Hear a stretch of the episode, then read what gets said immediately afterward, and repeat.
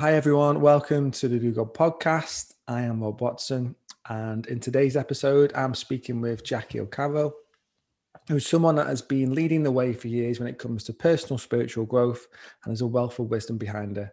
Most recently, her journey has taken her towards becoming an end of life doula, which ties together her years of experience as a children's nurse, a life coach, as well as her studies into emotional intelligence and leadership.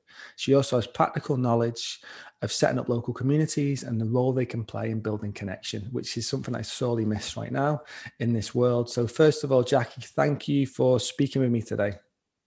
Oh, thank you, Rob. It's good to be here. Great. Well, um, uh, you reached out to me a while ago on Facebook, and it was something when I checked out a little bit what you were doing, and I think one of the titles that you have is like holding space for grief and loss.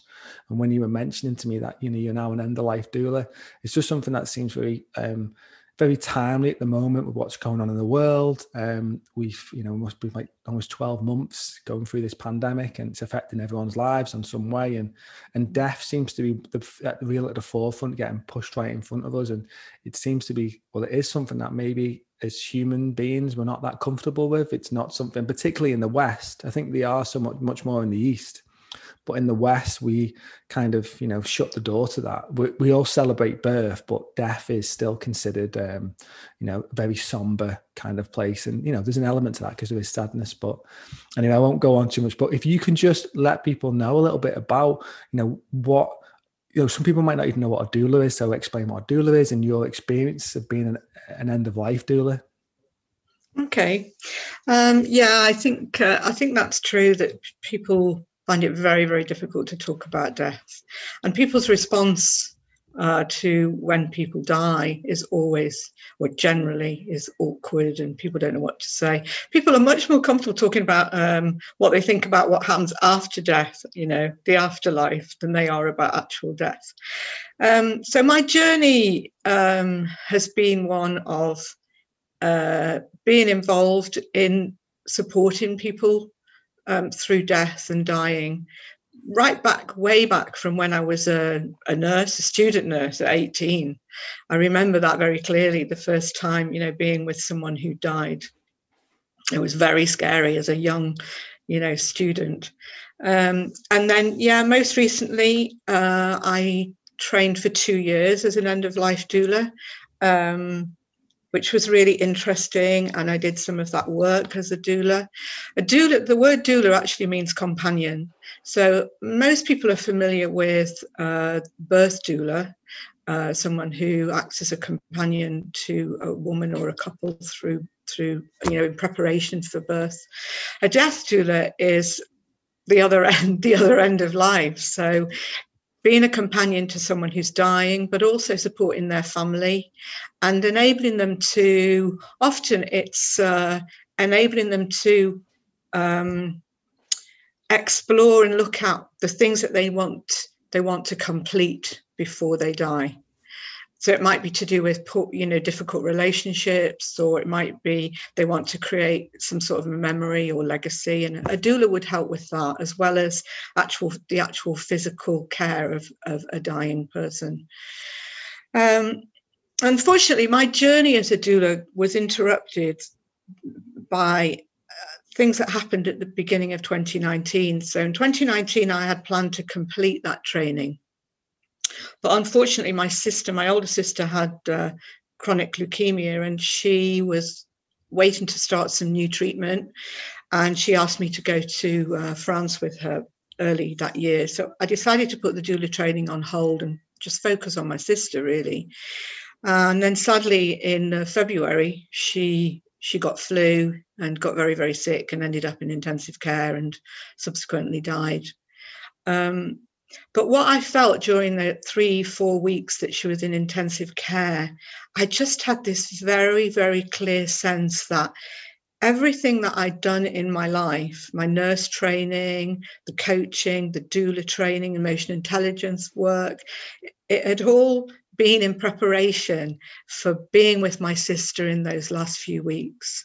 And I felt an absolute it was a gift to me, even though it was really difficult to be with her and to see what was happening to her. She was ventilated.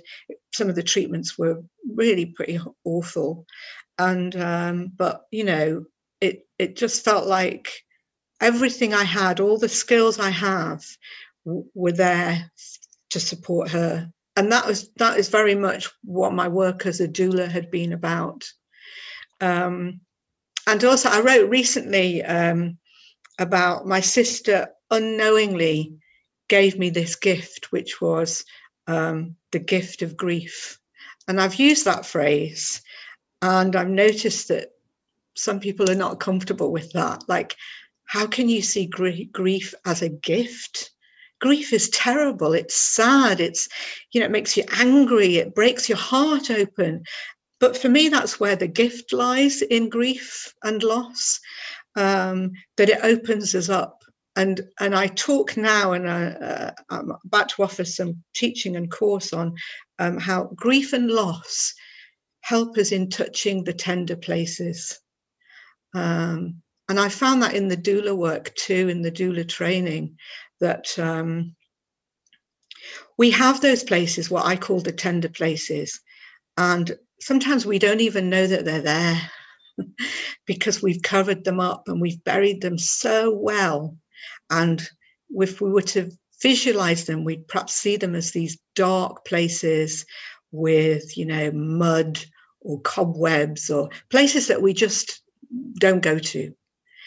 And grief, because of the depth of the emotion, grief takes us to those places if we allow it. And that's the thing. We live in a society that wants to avoid those deep emotions.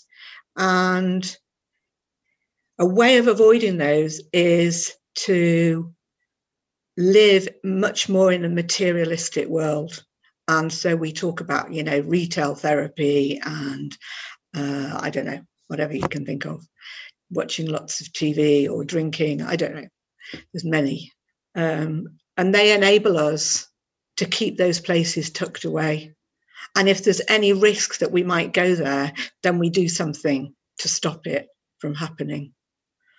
Um, and, and, you know, lots of people don't even know that that's what's happening to them.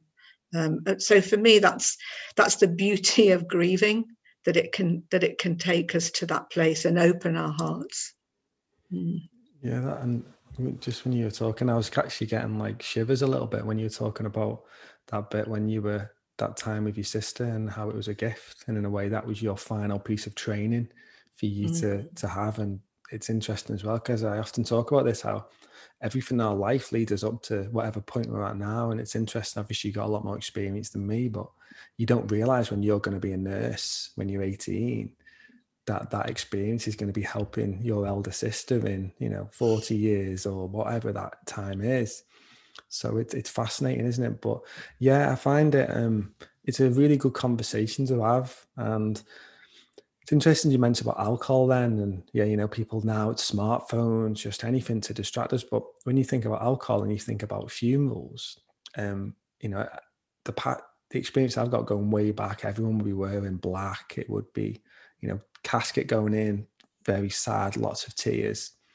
And then the way to numb that is to drink an absolute, you know, a, a barrel load of alcohol to just numb to numb the pain. Um, and alcohol's got its place, but I think it's definitely been, you know, definitely gets overused by us, and it is something that we we use to sort of distract us from feeling what's going on. I went for a mm-hmm. spell where I didn't drink for four years, um, and I had to feel all the stuff that came up. Where in the past I would be like, "Oh, I'm gonna have a drink at the weekend. That'll sort that out." But it doesn't sort it out. It just, mm. you know, it just numbs it. So mm-hmm. I had mm-hmm. that spell of just not drinking. It was just like, yeah, I've got to feel all this stuff. You know, it's got to, it's got to come up, and I've got to. Um, but yeah, so it's um, it's a it's a fascinating one. And when you talk about it, it reminds me of I've listened to quite a bit of Ram Dass. The listeners will know that I speak about him a bit, and he spent a lot of time with the dying um, yeah. And I think it's just something that's so important that, that we can do more, and get in touch with. And of course, you know, it's our it's generally our greatest fear, isn't it? You know, but I often find that a lot of us, like it's inevitable, it's coming to every single one of us. Yet people live the life in fear and then don't go and explore and do the things you really want to do or to let go and let free. Um, because of that fear of, of, of what might be, but it's coming anyway. You know, I'd rather live generally a shorter, richer life than mm. a long drawn out one where I was just terrified of everything and not willing to to look at yeah, stuff. Um, absolutely. So yeah. where does it take you at the moment now? Obviously during the pandemic, um, maybe that's something to touch on because um, it's been a really interesting year and it's been pushed in people's faces even more. Death just been constantly, you know, there. And mm. what, what are your thoughts around that? Yeah, well, we are faced with death every day if we watch the news. It's interesting on the radio the other day, there was a discussion about uh, how that news is presented because, and I've noticed it now. Um, I watch, I listen to the news as opposed to watching it really. And they say uh, there's been, you know, so many deaths today. And the discussion was could we not say so many people have died? And I was reflecting on that and thinking, well, why don't we, why don't newsreaders say that? And I thought maybe it's because when we say it's deaths rather than people, it kind of distances a little bit. You know, we don't have to think of those people who have who have died. And I think that's a really interesting one because uh, the prime minister does it the same when he does his, uh, you know, his updates. They all, they they all say deaths as opposed to, and I think that's what we do. That's what we do with death. We try and distance ourselves from it, even though, as you have said, we can't avoid it. You know, it's coming to us all at some point. And I mean, I, I, I'm I'm a bit older than you, so not that I think about my own death, but I have. And part of uh, you know a day that we did in the doula training was very much about thinking about our own death. What would we, what would we like it to be like? You know, and obviously you think, well, I'd like to be really old, but wet, but reasonably healthy. I want all my family there. And, you know, that I want to be at home with all my comforts. Um, but so many people that that isn't how death is for them. And so we avoid we avoid thinking about it. Um, and one of I've I I'm I have been and am comfortable talking about death. I've supported families as a nurse. I supported families. I was a sister on a neonatal unit for a number of years, and we obviously had premature babies who died. And um, in those days, long time ago, talking about the early 80s, uh, we'd only just started taking photographs of babies when they died and even that for some people some some staff struggled with that so it's all changed now rob it's I, I, I was at the women's couple of years ago. I was volunteering in the women's hospital in Liverpool, and I've seen that it's very, very different, which is lovely. But in those days, um, we tried to avoid it really. Even though we had you know a baby who died and there was a family who who needed to be supported and to to, to be encouraged to hold the baby and you know and i saw that very clearly and i saw that as my role to enable people families to have that memory of holding the baby being with the baby.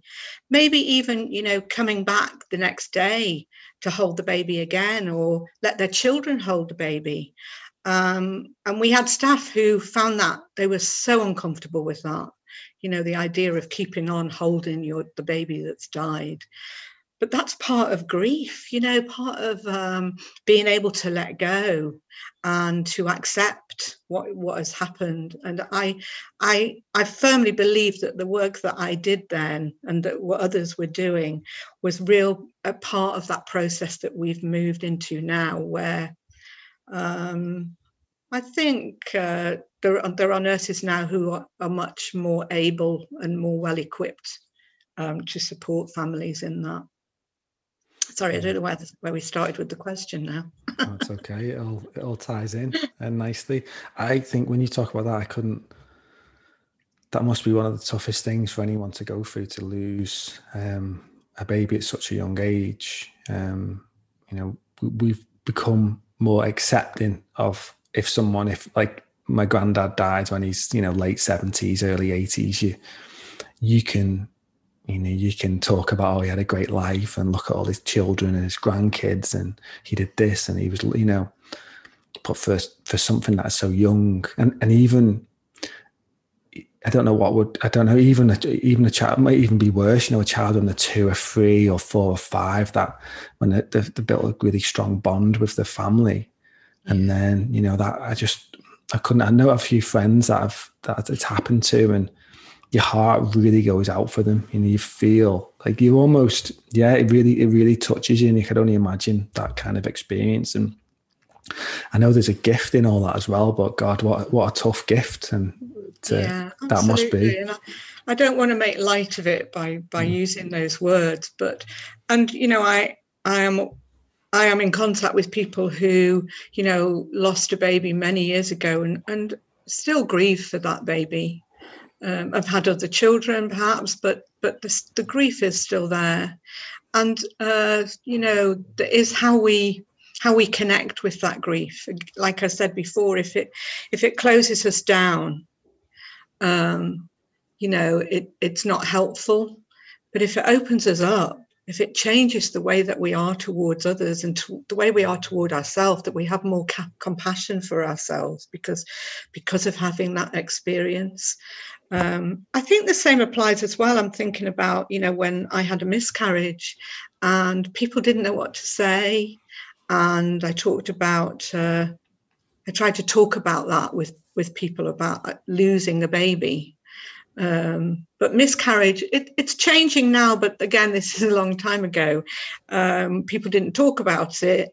And actually, I remember talking to my mom about it, and she told me, you know, when I was in my 30s, she said, Oh, yeah, I had two miscarriages. You know, when my mum was that age, lots of women had miscarriages before they even knew that they were pregnant, you know, and now we and because it wasn't talked about, but now we are becoming more open to, to talking about that and talking about our grief and our loss around that. Yeah. So, in terms of the steps to moving through grief and potentially, uh, you know, staying open to it and allowing it to move through us, because I think often things hit us in our lives and they don't pass through us; they literally just go in and that's it. We shut off. We use anything to distract ourselves without realizing all those things are kind of piling up within us. What advice or process do people tend to go on that you would say to people to help them to explore? I'm sure most people, it is individual, but there must be certain, obviously, talking therapy, you know, just having someone around you. But I'd be interested to hear your thoughts on that. Well, as we've said, we we live in a society that is in denial about death, and so that's that's the first thing about grief that people don't want to hear about it a lot of the time, and we've also um, pathologized it. So we've made it, you know, it it's made to feel like if you're grieving for more than you know a certain period, then you need help. Yeah. Um, and actually, I see it as the opposite that grief is normal. Grief is this rich, rich response to something which is breaking us open. Um, and grief is not a journey that we start here and finish here. You know, grief is with us always. There's there is no escape from that. We can press it down, we can distract ourselves, but it will be there. So the first step really is to accept how we're feeling um, and to be and to just be with that you know to be with those emotions. And that's the hard bit isn't it? You know when you've just lost someone close to you someone you've loved someone who's been a part of your life for example sitting with those feelings is the most painful thing in life i think. And yet we can't escape it you know, because if we try and avoid it, it will pop up somewhere else. Um, I remember that um, when my dad died, I think I had two small children, and I thought I well, I don't think I consciously thought, but but I didn't really grieve. I felt like I didn't really have the space for that. And then I remember um, at some point in a year or so going to a funeral for a baby, and I was absolutely distraught. I had to sort of lie down at the back of the church, and and and I knew it was about my dad. I although I was sad for what had happened to my friend, I knew that what was coming up was this grief for my dad that I had never really expressed. So that's that would be the first thing I would say. And then, yeah, absolutely communication, talk, having someone who will just sit and listen, you know, not advise, um, but just sit and listen without with no judgment whatsoever. Um, and and then to offer ourselves compassion. And we struggle with that you know um, to lo- you know we struggle sometimes to offer ourselves love compassion and kindness. And those are the things that we need. We're, we're better at beating ourselves up we're better at saying oh i shouldn't be feeling like this anymore i've got to get back to work and you know and you know even that you think about i don't know in some places you might get a couple of days off you know to go to the funeral and then they expect you to be back in work, back to the way that you were. Um, when I when when my brother died, I was a school nurse at the time, and I went back to work. And uh, a family, I was seeing a family, and I suddenly was absolutely speechless. I couldn't speak. I, I just, and I went to see my boss, and I said, I, I can't do this job at the moment. I can't connect with people at that level because there's just too much grief in there. So I, I had to take more time off. And that's what we need to do to be with it. That's the really hard bit to be with it. The gift comes later, but accepting and being with it is the first thing. Yeah. And having someone to be with you, to listen, hold you physically. I know that's not possible at the moment, but yeah, yeah, that uh, that's makes so much sense, doesn't it? And I think that just need touching about how important it is for us to validate our feelings because I can know myself sometimes. I can talk about it, but then I'll I'll I won't um I'll validate them to an extent, but then I'll say, well, you know, oh, but I know other people are going through a lot worse. You know, we can often do that. Whatever you've gone through, you can always, well, I know other people experiencing it worse or this, and I should just and that that's where the validation and the acknowledgement comes through it's like and it's so important to have someone there opposite you to just to listen even just to say to you that must be so tough what you're going through now mm. rather than an element of oh try and fix this this is what you can do you know i know that in my past my experience has been i'm a bit of a fixer and hmm. maybe it's a bit of a male thing where it's you know an element of like you know um um, but now I've, I've, I've got a lot better with just listening. Um, because sometimes that's all someone needs is just someone to listen to. They don't need answers. You know what? What is the answer? Sometime, and and who who am I to try and give an answer to someone? It's like mm-hmm. That's mm-hmm. it's all ego, isn't it? It's like no, the best yeah, thing I can do. Yeah. I heard a great quote once that said, um, "I think it's uh, knowledge speaks, but wisdom listens." Mm. And that, I just find that's that's so true. And I think I used the word wisdom um, in the introduction about you. So, and that's definitely coming through for me. Um, it'd be I think just to just to pick up on that, Rob, about the listening, because we can listen on a number of different levels. We can be listening, but what's going on in our head is what we're going to say next. So that's kind of half listening. And then there's listening, what I might call deep dive listening, where we are listening intently. Um, it, it's what you know counselors are trained to do. It's what I mean. I, I have done this kind of training where we're just sitting, but we're also listening to what is underneath the words. So, what is coming from the heart underneath those words, the feelings, the emotions, the, the desperation, perhaps. And there is no response to that in terms of words or advice, it is just like you say, you may say, that sounds so difficult for you. And that's just validating what the person is saying and feeling. And that is so important. That is one of the greatest gifts that we can offer to others who need to be heard, to validate what they're saying, but also what they're feeling. You know, and that might just be an intuition that we sense what they're feeling but we can validate that by just being there yeah we're, we we we like to give advice in some of those situations because we because we're very uncomfortable with the strength of feeling that we're that we're hearing or you know the other person is expressing. And that we're uncomfortable with that perhaps. So we try and give advice to sort of push it back if you like give it back to them. You know i don't want this. Um, but also yeah perhaps a bit of ego there of like oh yeah i've been there. I, I know what to do you know. Um, so these are all traps that we fall into me included. Um, so being aware of that of how we can listen deeply and intently. And sometimes there are questions that we might ask which enable the person to just go that little bit deeper. You know, it would be an open question. Um, I'm not I'm not saying that's the right thing to do when somebody's grieving, but at some point that can be that can be helpful. Yeah. yeah. When you mentioned about when often you're in a conversation to someone you know we've all got it in us the ego particularly it's just waiting for them other person to finish speaking so i can then you know i've got to say what i do.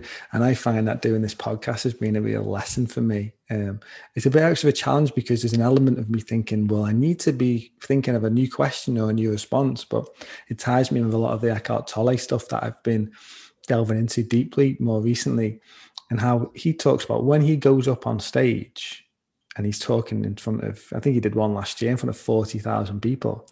He said he doesn't know what he's going to say until the words start coming out. Now, obviously, he's a master of this, and he had a huge awakening, I think, when he was 29. He was homeless at one point. He was completely, his mind was destroying his life. He has a sharp awakening um, and almost detaches himself from his ego and becomes, realized that he's the observer of what's going on. But I find that so inspiring to say, just to, you know, the word, what's supposed to come out of you will come out of you when the time is right, rather than be thinking about all these steps ahead. Um, and this is what I'm going to say. Like, for instance, it's nice. But when I first started this podcast, I would write down about 30 questions and I go through them all, you know, in order. And now I just have a few sentences and just see see where they end up. Um, so taking us into it's obviously we're talking about this already emotional intelligence and leadership and it, it ties in with this. Maybe if you can just explain to people what emotional intelligence is and how sorely lacking it is potentially in society. And particularly i think in edu- a big thing for me is education and children and the system that we're putting them in. And you know it's all it's still that survival of the fittest. It's com- very competitive. It breeds insecurity. Um, there doesn't seem to be. Where's you know where's the the real life skills that we need? So be good to just sort of touch on that. Hmm. Oh yeah, emotional intelligence. Well, for me, emotional intelligence begins with self awareness. And uh, in 2006, I think it was 2004, anyway, somewhere around there, um, I I did a year's postgraduate emotional intelligence course. It's probably one of the hardest things I've ever done in my life. Uh, I nearly left two or three times. It was residential, like one weekend a month, I think, or anyway, it was it was really tough, and it was tough because it was revealing all these things about myself that either I wasn't aware of or I didn't like. And uh, I, used to tell this story of um, being on a train station, well, in Liverpool, with a with a big rucksack, and the announcer announced that my train had been cancelled. Um, so I thought it was okay. I'll get the next one. I had a connection to make, and I was being picked up at the end of the journey. Uh, then the another announcement, the next train was cancelled. So I just lost it at that point. So I found the the you know the uh, guard, whatever station, and I just well, I started shouting and swearing. This was a long time ago, um, and he said to me, I think I was in my forties. He said to me, if you don't stop shouting and swearing, I'll have to put you off the station. And I'm like, Jackie, you're in your 40s. You can't be put off the station. This is ridiculous. So I calmed down eventually and I went and apologized to him. And I tell that story because I had no awareness about the impact of my behavior. I was just, you know, I was angry. I wasn't going to make my connection. It made my whole day go wrong. You know what? That, you know, um, and it was only when I started the emotional intelligence work that I began to realize and to understand where that anger was coming from, and also to understand um, how the impact that I have on other people when I behave in certain ways. And that is the key to emotional intelligence. And in fact, when I was on the course, we had to role play. And I chose to role play that scenario. And I had to play the the guard, the, the, the guard on the station, and someone else was me. And it was absolutely humiliating to watch someone else behaving as me, angry, swearing. I was like, okay, I get it. so, yeah, um, being self aware is absolutely critical to the way we behave towards other people and being aware of how everything we do and say has an impact on those around us. Um, and I don't always remember that, but I've come such a long way, such a long way. Um, and uh, I've learned a lot too because um, I've been married for 39 years to uh, a, a, man who trained as a psychologist and worked as a psychologist for many years. So I've learned a lot from him. Like, uh, you know, when you say to somebody, you make me feel really angry. And he would always say to me, no, Jackie, you make yourself feel angry. And I'd be like, ah, you know. And eventually I began to understand it. Like, yeah, I take responsibility for all of my emotions, for the way that I rea- react or respond. And one of my greatest teachers has been Pema Chodron, who's a Buddhist nun. Uh, and that's one of the things that I learned through her. Um, that we learn to respond to others rather than react, and that we take full responsibility for our response. It is never about the other person. When I first heard that, I was like, don't be ridiculous. How can that possibly be right? And that is what I've learned over many years, painfully. No matter what that other person does, says, behaves, it is always about how I respond to that and I take full responsibility for my response. That's hard. That is a hard journey, but it's so freeing, Rob. It just frees us completely from being at the whim of those people around us, be they politicians, friends, family, doesn't matter. We take responsibility for how we respond. And yeah that's the journey that i'm on yeah. and for me that's the that is emotional intelligence that's where it begins and ends really yeah wow it's interesting hearing you talk whether it be when you're doing the training to be a doula right at the end you had to spend the time with your sister. Um, when you're doing the emotional intelligence um, thing you, you were suddenly tested doing that course on the train station. And then when you have this awareness that it's how we react sorry how we respond to situations and we have to take responsibility it's often life as you're going along life is giving you initiations to go through in them stages and I, I find myself with stuff we might delve into a great book or be learning something new and it'll be in them moments that life will be testing you to see if you are you're getting the message and yes. you're going to pass these tests because i find if you don't look out for life's cues and lessons, well, those lessons will keep getting put in your face and they'll get mm-hmm. stronger and harder until you finally get the message. And yeah. rather than blaming life for it, I heard this great thing once saying that life doesn't happen to you, it happens through you. Mm. So if you can be from that awareness and realize that everything in front of you has been put in front of you to live and learn and grow, then you can see life as this beautiful, beautiful tapestry, this journey of growing and evolving. And I took, I think, about spiritual development a lot. And I think that's what we're here for now. And this past year, people just want life to get back to normal. But it, I don't think it'll get back to normal. I don't think there'll be a normal. I think there's an element of we're going into this new earth, new world. And we need to learn those lessons. And I think the next few years or so many are going to be really uncomfortable as we look, because the way life has been and the systems that are in place for me are not fit for purpose and do not mm-hmm. support the evolution of humanity and the planet. And unfortunately, not well, fortunately, those systems have to break down. But unfortunately, that's an uncomfortable process that we're going to have to go through. And it could take a decade, two decades. It could take, I often think about some of the things that I do, and I think about planting a tree.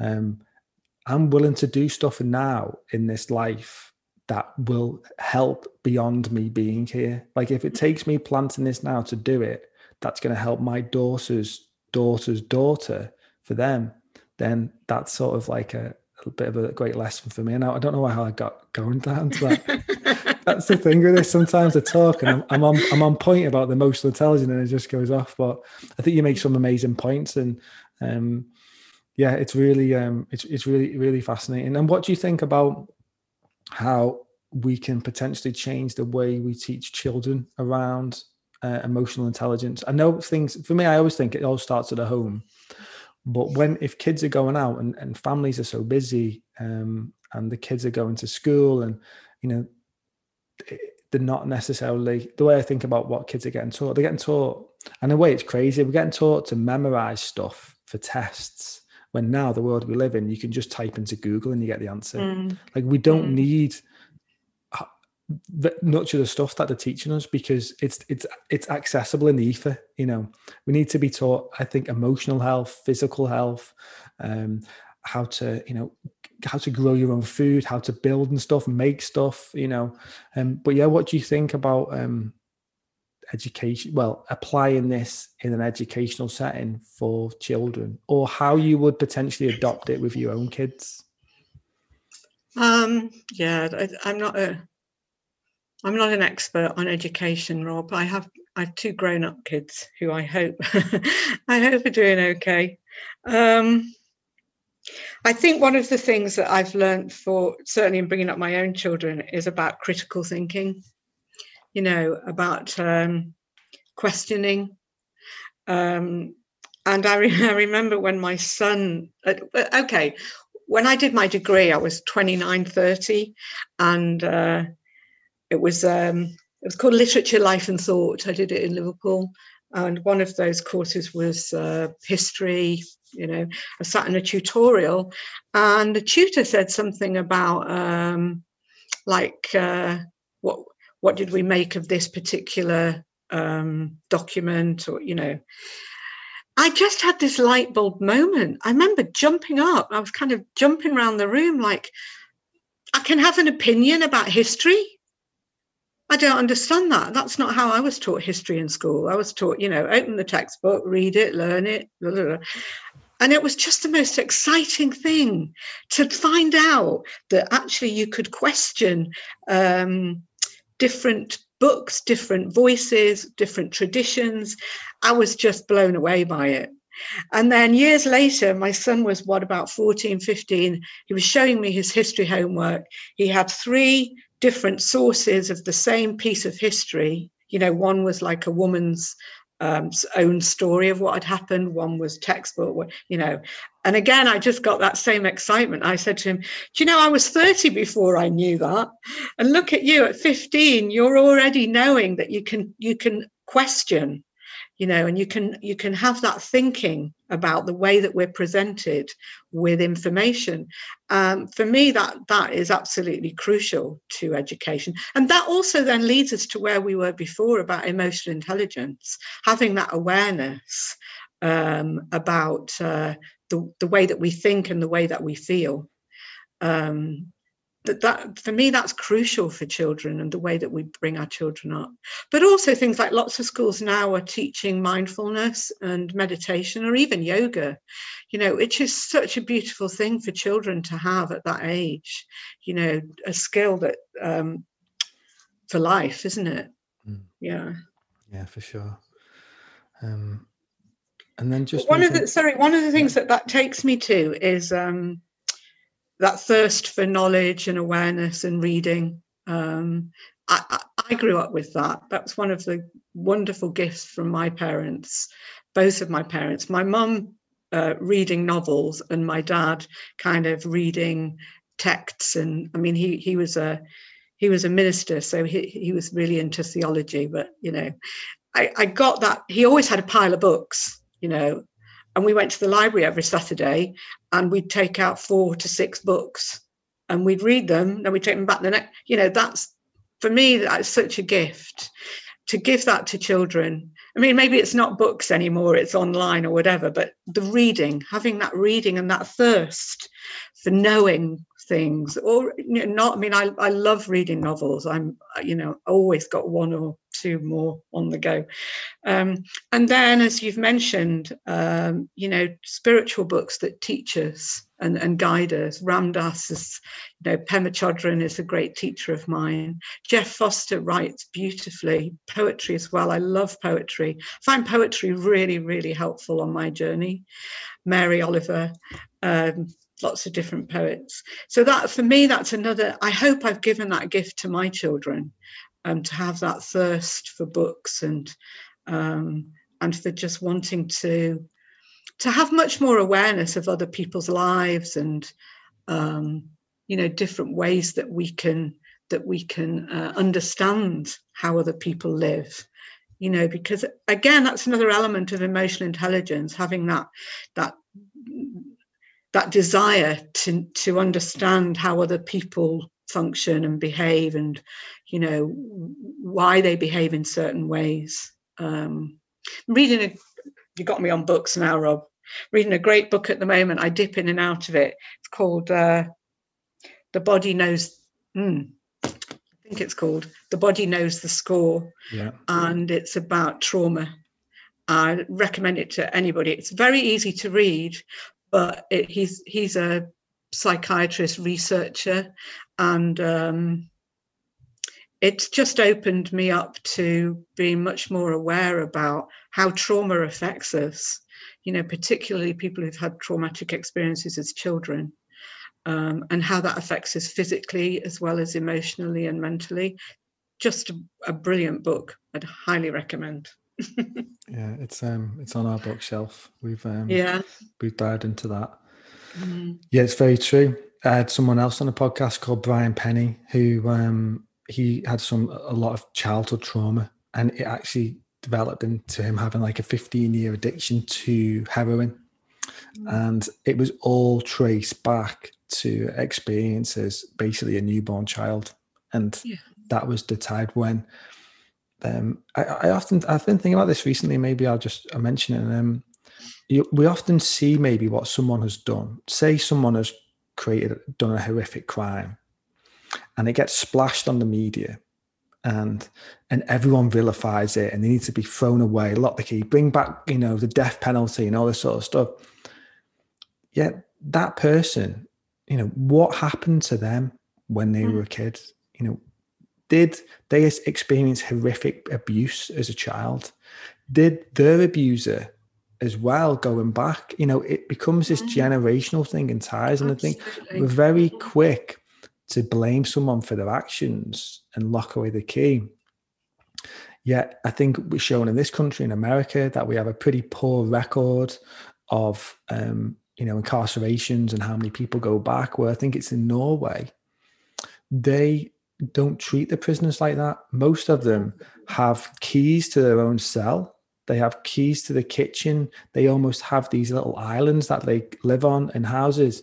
And they have only 10% of them actually end up back mm. in jail compared to whatever it might be. I don't know what the stats are over here. So it's like we're going about it the wrong way. And I think if we can um, we can recognize the trauma that people have gone through and help them with that trauma rather than make them feel like that though their actions are just a reflection of what's going on inside of them. Yeah. So if we yeah. can look at people's insides more and help them to overcome that with a lot of the stuff that you're talking about and many other people, and particularly in that book, The Body Keeps the Score, then we've got an opportunity to really transform society and really help people grow yeah. and release a lot of stuff. People are just having it's a cry for help a lot of the time. Yeah. Um, I think um, for me that in a way that brings us back to grief because um, when we bury those emotions, when we bury the, the grief, um, it deadens us too. it numbs us to emotion, to our own emotions, but also to other people's. You know, that's why grief is is so transformative.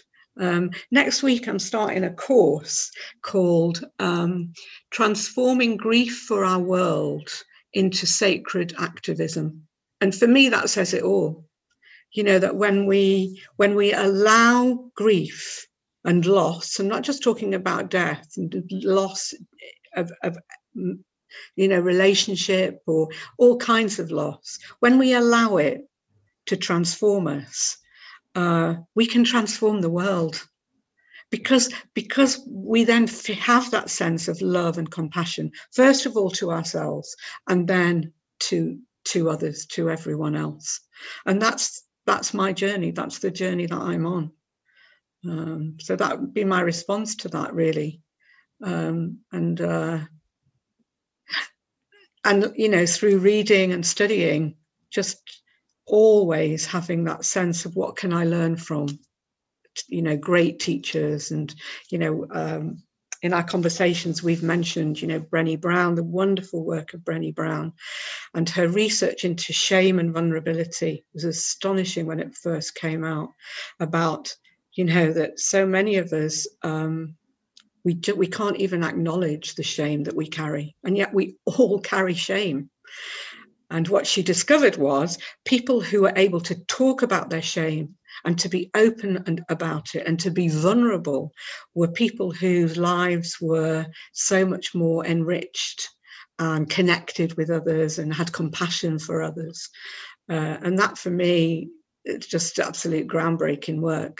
And she's gone on to do so much more. So there's another book, um, The Gifts of Imperfection. Amazing book. My um, my wife, who actually wrote on the mirror in our back bedroom I am enough. So every mm. time you look in the mirror, you're saying, I am enough. Because mm. most of the time, our mind is saying, I'm not enough. I'm not good at this. I'm not doing this. I'm holding on to, you know, mm. they're better than me. I can't do this. Do, you know, no, I am enough as I am right now. No matter yeah. where I am in life, wherever I'm growing, whatever I'm developing, in this moment, I'm enough. And from that place, that's probably where the true growth comes and the true um, willingness to um, yeah. Yeah, but I haven't read much. I've watched the TED Talks, and my wife's written, uh, mm-hmm. uh, read her books and stuff. But yeah, she's um, she's a popular, popular orphan house, and that's the thing that you're saying about books and stuff. It's so I, I realize like I didn't really read much when I was younger. I only really started to read when I was about my late twenties, and it started with reading um, the Dan Brown books and all. You know, mm. not not exactly you know highbrow or anything, but they kind of got me into it and and then um, through my own kind of um, health challenges and emotional uh, health challenges as well as physical that put me on the path of you know looking to find help and it became you know self-help resources and books and journeys. And my and i think we go to school to be educated but for me true education has become through my self-education mm. and you know, always having a handful of books on my bedside table. At the moment, I've got a newborn baby, so I'm not reading as many books. But yeah. I've just started to be able to read again um, the past few weeks, which is really, really nice as I go to bed for an hour or so. Um, and that's for me is when the true light bulb moments come sometimes. So I'm like, wow, this is incredible. It's so rich, and I'm growing and learning. And I know that you run book clubs, don't you, as well? And um, you have um, uh, you'll be doing them online now i assume. Of course you will be. Um, and i think that's something that i'd like to get more connected with because i'd love to be um, what i'd imagine as well with them books is sometimes i'll read a book and then it'll be finished and i'll pick up another one. But to actually sit with that book and discuss it and allow yourself to integrate that knowledge um, would be well would be a real gift i think. Yeah, I in the past I I ran a I, I ran a book group, and one of the last book we did, I think, or one of the last books was an Eckhart Tolle, A New Earth, which is an amazing book, and it took us about I don't know somewhere between six and eight months to read that book because we just kept cutting down on how much we would read. Um, and at the moment, I'm run, I'm reading a um, I'm running a book group, facilitating a book group, um, which is a book called The Wild Edge of Sorrow, which is a wonderful book about grief. Um, The Sacred Work of Grief, just beautiful book. But what we found in that in that book group is um, the group itself. We yes, we talk about what's in the book, but that just sparks um, what we want to share about our, our our response to that. You know, the the emotions that's brought up um, where it fits in the journey that we're on. And obviously, particularly, we talk about grief, particularly. Um, so it's just a it's a beautiful experience sharing the reading of a book uh, because it becomes so much more than the book. You know, the book is like a jumping off point, really, uh, if you get the right book. So yeah, I'd highly recommend book groups. It's, it's, finding as well. Um, yeah, it's finding those like-minded individuals who you can really like delve into stuff and get excited about it. Because sometimes I'll share information about a book and I'm like, and I'll be really passionate and excited about it. And I'm like, mm. enough, you know, I'm not interested in that right now, or you know, I'm in something else. So I think if we can build um, a bit of a community, really, which I think ties us in quite well to the fact that um, I talk about community quite a lot in this podcast and the importance of us kind of getting back to our roots and reconnecting with our um, with ourselves, but also with people on a more human level. And I believe that mm-hmm. you you started a spiritual community, was it, in Liverpool at some point? Oh yeah, um, hmm, I think that was like in 2013. Yeah, we started a community called Make Space. Um, we, in fact, we I started a book group uh, in the summer of 2013, and uh, which was great with with a couple of people, and then um, and then a woman came along, Karen, and uh, she she just wanted to be uh, part of it, and we set up Make Space together. I mean, it was just a magical a magical time. So we did that for maybe three or four years, and ran events, and yeah, we had the book group and um, had a great man graham who used to teach us meditation and tai chi and yeah we did all kinds of things. It was lovely. It was really lovely. And but it kind of came to a its own natural end. I mean i started it because i couldn't find the community that i needed in liverpool at that time.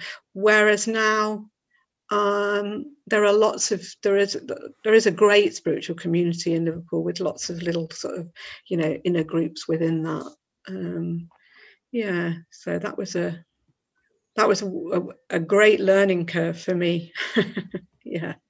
I bet it was. No, like you say, yeah. Now, 2021, um, the past 10 years or so have really grown. Like it does look like sometimes from the outside world, like lots of things are in chaos, but there's also so many.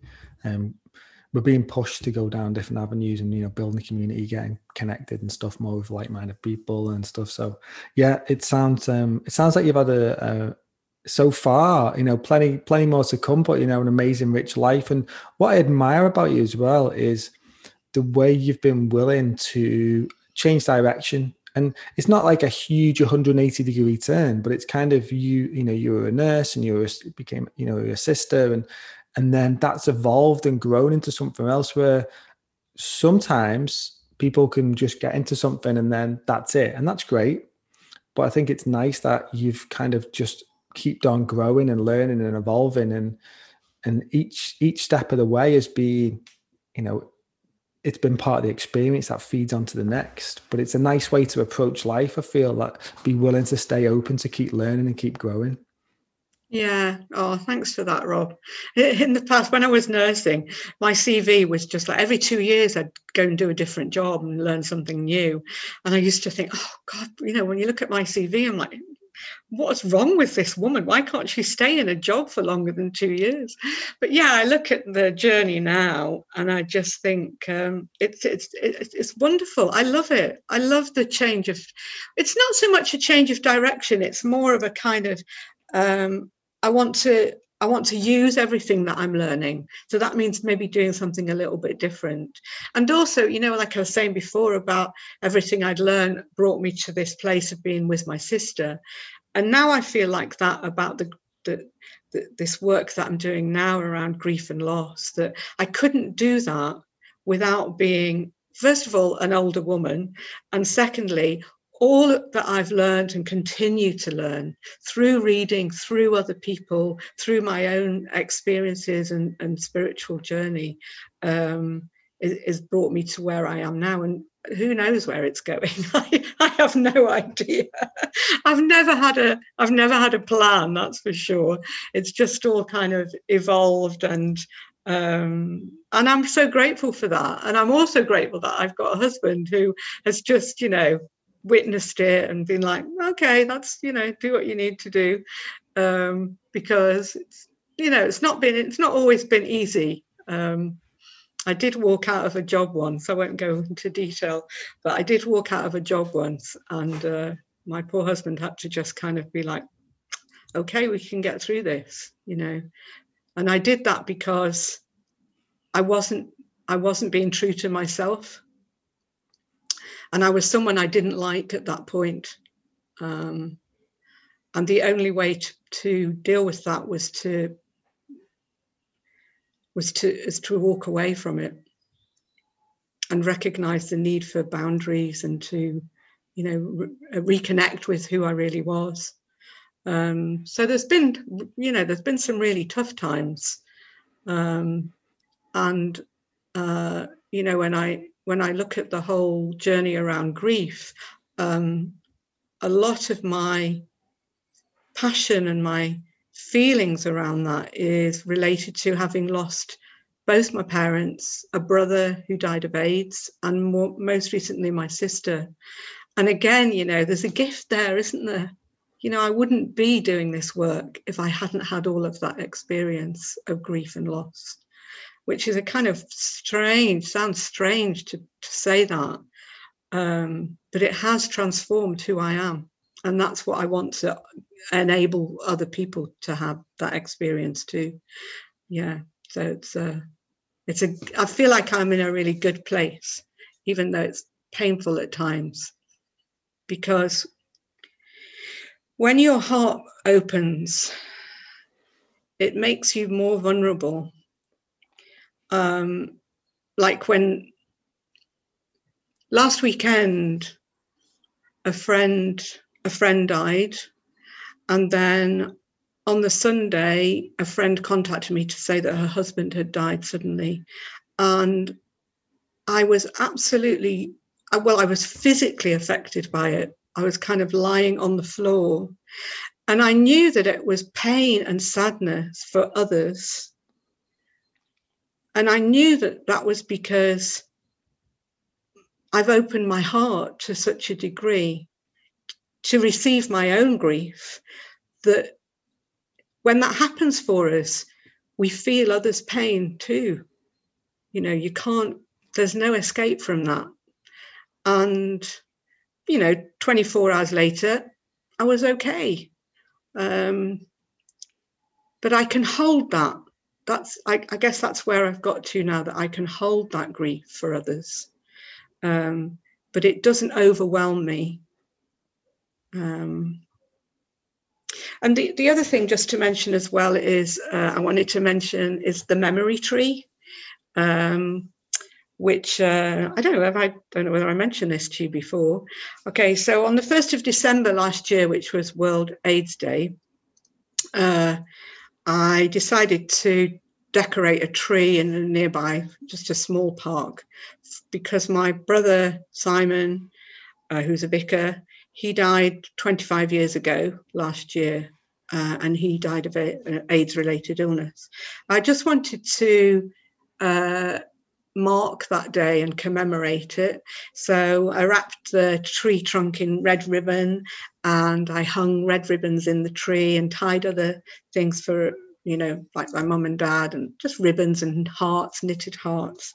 And I put a sign on the tree to say that, that, that what it was about and also to invite other people to hang things in the tree for their own, uh, you know, memories of loved ones. And um, a friend of mine, uh, Tom Seven, he filmed that for me. So there's a 10 minute film of the kind of uh, birthing of the tree, if you like.